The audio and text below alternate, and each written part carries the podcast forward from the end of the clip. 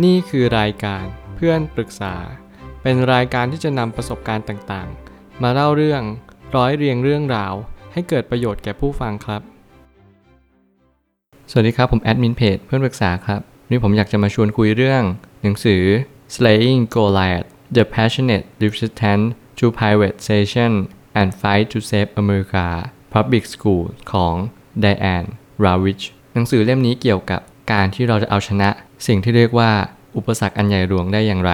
ในการที่เราจะสร้างโรงเรียน ให้เป็นโรงเรียนจริง ๆ เหมือนกับสิ่งที่เราได้ศึกษาและหาความรู้กันมาตลอดว่า โรงเรียนคือสิ่งที่จำเป็น และเป็นสถานที่ที่ศักดิ์สิทธิ์มากๆ หมายความว่าเราจะไม่ใช้คาว่าธุรกิจกับการศึกษาเด็ดขาด แต่ณปัจจุบันนี้มีหลายที่และหลายแห่ง รวมถึงหลายประเทศ ที่เราก็มักจะเอาคาว่าธุรกิจมาใส่กับระบบการศึกษาเสมอ มันหมายความว่า การที่เราจะเรียนแบบอิสระเสรี หรือแม้กระทั่งการที่เราไม่มีเงินเรียน แล้วสวัสดิการของรัฐจะสนับสนุนเนี่ยมันก็จะหายากมากขึ้นทุกที แล้วการที่เราจะเรียนรู้ในชีวิตว่า การเรียนการศึกษาอาจจะไม่ใช่สิ่งที่เราทุกคนจำเป็นต้องมีก็ได้นะ เพราะว่าเราอาจจะต้องมีเงิน จึงจะสามารถเรียนได้และนี่คือความเป็นจริงของหนังสือเล่มนี้ ที่คนเขียนก็ได้เน้นย้ำเสมอว่า เขาต้องการให้ทุกคนมีอิสรภาพในการศึกษา หาความรู้ในโรงเรียน ไม่ใช่ว่าจำเป็นต้องมีฐานะหรือร่ำรวยอย่างเดียว ผมเลยตั้งคำถามขึ้นมาว่า เราจะรักษาโรงเรียนรัฐบาลเอาไว้ได้ด้วยเหตุผลอะไรบ้าง ตอนที่ผมอ่านหนังสือเล่มนี้ ผมไม่แน่ใจว่าหนังสือเล่มนี้คืออะไร แต่พออ่านไปสักพักหนึ่งก็เลยเข้าใจและก็เก็ตว่า สิ่งที่คนเขียนเขาเน้นย้ำก็คือ เหตุผลในการรักษาโรงเรียนรัฐบาล ก็คือเราต้องรู้จุดมุ่งหมายที่ชัดเจนว่า อะไรคือนโยบายที่เราต้องการให้สังคมนั้นรับรู้ สังเกตง่ายๆเลยว่าทำไมสังคมถึงมีความเหลื่อมล้ำมากมาย ราะว่าการศึกษาเนี่ยเป็นสาเหตุหลักเหมือนกัน ที่ทำให้เรามีการเหลื่อมล้ำขึ้นมา แม้กระทั่งความเหลื่อมล้ำในโรงเรียน ในอเมริกา เช่น สีของผิว ก็มีส่วนถูกประนาม เช่นเดียวกันว่า เราเป็นสีผิวนี้เราเป็นสีผิวนั้น โรงเรียนนั้นโรงเรียนนี้มีสิทธิ์ที่จะเข้าเรียนต่างกันด้วย หมายความว่าการจำกัดสิทธิ์ของชนชั้นเนี่ยมันเริ่มแต่โรงเรียนแล้ว สิ่งที่คนเขียนก็ได้เน้นย้ำมากที่สุดก็คือ เราควรจะให้เสรีภาพกับทุกๆคน ไม่ควรที่จะแบ่งแยกอะไรแบบนี้ และอย่างการรักษาโรงเรียนรัฐบาล คือเราต้องเรียนรู้ที่จะมอบให้คนอื่นบ้าง การเปิดโอกาสให้กับทุกๆ คน ไม่ว่าจะเป็นฐานะที่ร่ำรวยหรือว่ายากจน ไม่อย่างนั้นเราทุกคนก็จำเป็นต้องไปเรียนโรงเรียนเอกชนกันทั้งหมด แล้วโรงเรียนเอกชนก็มีค่าใช้จ่ายที่แพงริบลิ่วหนังสือเล่มนี้สะท้อนประเทศอเมริกา แต่ลองคิดมุมกลับกันว่า ถ้าประเทศไทยก็มีนโยบายเหมือนกับต่างประเทศล่ะ เหมือนกับเรากำลังเรียนอยู่ที่ประเทศไทย แต่เราก็สามารถสัมผัสอะไรบางอย่างได้ไหมว่า โรงเรียนรัฐบาลมีค่าเทอมที่ถูกกว่าเยอะ และโรงเรียนเอกชนก็มีค่าเทอมที่แพง นี่ยังไม่รวมโรงเรียนนานาชาติ ที่พูดคุยภาษาต่างประเทศกันตลอดเวลา แล้วค่าเทอมก็หลักแสน อะไรล่ะที่เรียกว่าชนชั้น อะไรล่ะที่เรียกว่าความเหลื่อมล้ำ ค่าเทอมอาจจะเป็นความเหลื่อมล้ำแรกๆก็ได้ที่เราเรียนรู้ในชีวิตในตอนเด็กด้วยซ้ำและสิ่งที่สำคัญที่สุดไม่ใช่ความเหลื่อมล้ำตรงนี้ แต่มันคือการที่ทุกคนไม่สามารถเข้าถึงข้อมูลได้เหมือนเหมือนกัน การที่เราจะรักษาโรงเรียนรัฐบาลได้เนี่ย เราต้องรู้ว่าสวัสดิการรัฐจำเป็นอย่างยิ่งที่จะต้องสนับสนุน กิจการนี้ต่อไป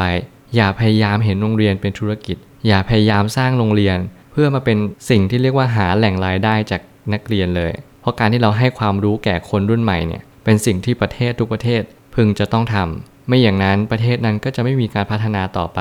แล้วการที่เราเน้นไปเรื่องของธุรกิจมากกว่า มันจะไม่สามารถที่จะตอบโจทย์ หรือว่าสำลิดผลสิ่งที่เรามุ่งหวังได้เลยอย่างเด็ดขาด ทุกวันนี้โรงเรียนคือสถานที่ให้การศึกษา หรือธุรกิจแสวงหากำไรไปแล้ว สิ่งที่คนเขียนได้เน้นย้ำได้ตั้งคำถามกับชีวิตเขาก็คือ เขาเริ่มไม่แน่ใจแล้วว่า การที่เราเป็นคุณครูเนี่ยคือเขาก็เป็นเหมือนลูกจ้างคนหนึ่ง เขาก็เป็นเหมือนคนกินเงินเดือนคนหนึ่งเหมือนกัน เขาไม่ได้รู้สึกว่าเขามีคุณค่าอะไรกับชีวิตเขา เพราะว่าเขาก็จะเป็นต้องพยายามและแสวงหาคำตอบในชีวิตว่า การจะเป็นคุณครูเนี่ยแตกต่างกับลูกจ้างยังไง และการที่เราจะรักษาโรงเรียนรัฐบาล สวัสดิการรัฐ หรือว่าโรงเรียนกึ่งรัฐบาล อะไรก็แล้วแต่เราต้องรักษายังไง ให้มันคงอยู่ตลอดไป เพราะเขาเล็งเห็นว่าการเป็นคุณครูคืออาชีพที่ศักดิ์สิทธิ์ การเป็นอาชีพการสอนให้ความรู้แก่คนรุ่นใหม่เนี่ยเป็นอาชีพที่สำคัญมากๆ เพราะนั่นคือเด็กที่จะเป็นอนาคตของชาติต่อไป ถึงแม้ว่าจะมีโรงเรียนที่อยู่ภายใต้รัฐบาล หรือจะเป็นเอกชน ทุกโรงเรียนล้วนมีสิ่งที่มุ่งหวังเหมือนกันอยู่ คนเขียนเขาก็กำลังจะสื่อว่า ทุกสิ่งเนี่ยตอนนี้กำลังมุ่งหวังในทิศทางเดียวกันอยู่ คือรายได้และผลกำไร เขาจะพยายาม slaying Goliath หมายความว่าเขาจะพยายามเอาชนะกฎที่มันยิ่งใหญ่จะเหลือเกินลงมาให้ได้ แล้วกฎนี้ก็คือการที่เราเป็นยุคของทุนนิยม ที่เราจะต้องเน้นในเรื่องของนายจ้างลูกจ้างอยู่เสมอ เราเรียนกันไปเพื่อเป็นลูกจ้าง และแน่นอน ขณะที่เรากำลังสอนนักเรียน เราก็เป็นลูกจ้างเช่นเดียวกัน สิ่งต่างๆ เหล่านี้หล่อหลอมให้เราเรียนรู้ว่า เราจะต้องไม่มุ่งหวังผลกำไรโดยส่วนเดียว เราจะต้องหานโยบาย พันธกิจหรืออะไรก็แล้วแต่ ที่เราต้องส่งเสริมการศึกษา ไปให้กับคนรุ่นหลัง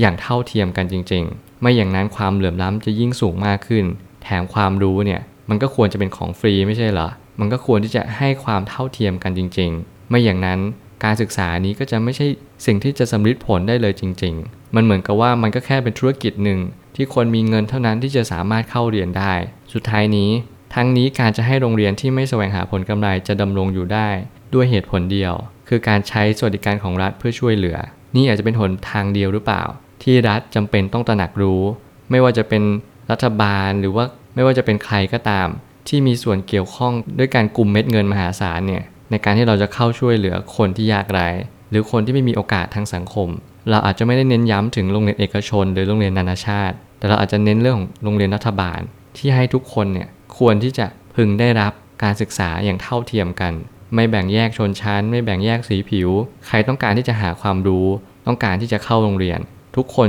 จะสามารถเข้าโรงเรียนได้อย่างแน่นอน เราจะไม่จำกัดสิทธิ์กับใครทั้งนั้น แต่เราจะให้สิทธินี้กับคนทุกๆ คนที่ได้เกิดในประเทศนั้นๆ เพราะนี่คือสิทธิ์ที่พึงจะได้รับจากทุกๆ คน ผมเชื่อทุกปัญหาย่อมมีทางออกเสมอ ขอบคุณครับ รวมถึงคุณสามารถแชร์ประสบการณ์ ผ่านทาง Facebook Twitter และ YouTube และอย่าลืมติด Hashtag เพื่อนปรึกษาหรือ f r ร e n d t a l k ด้วยนะครับ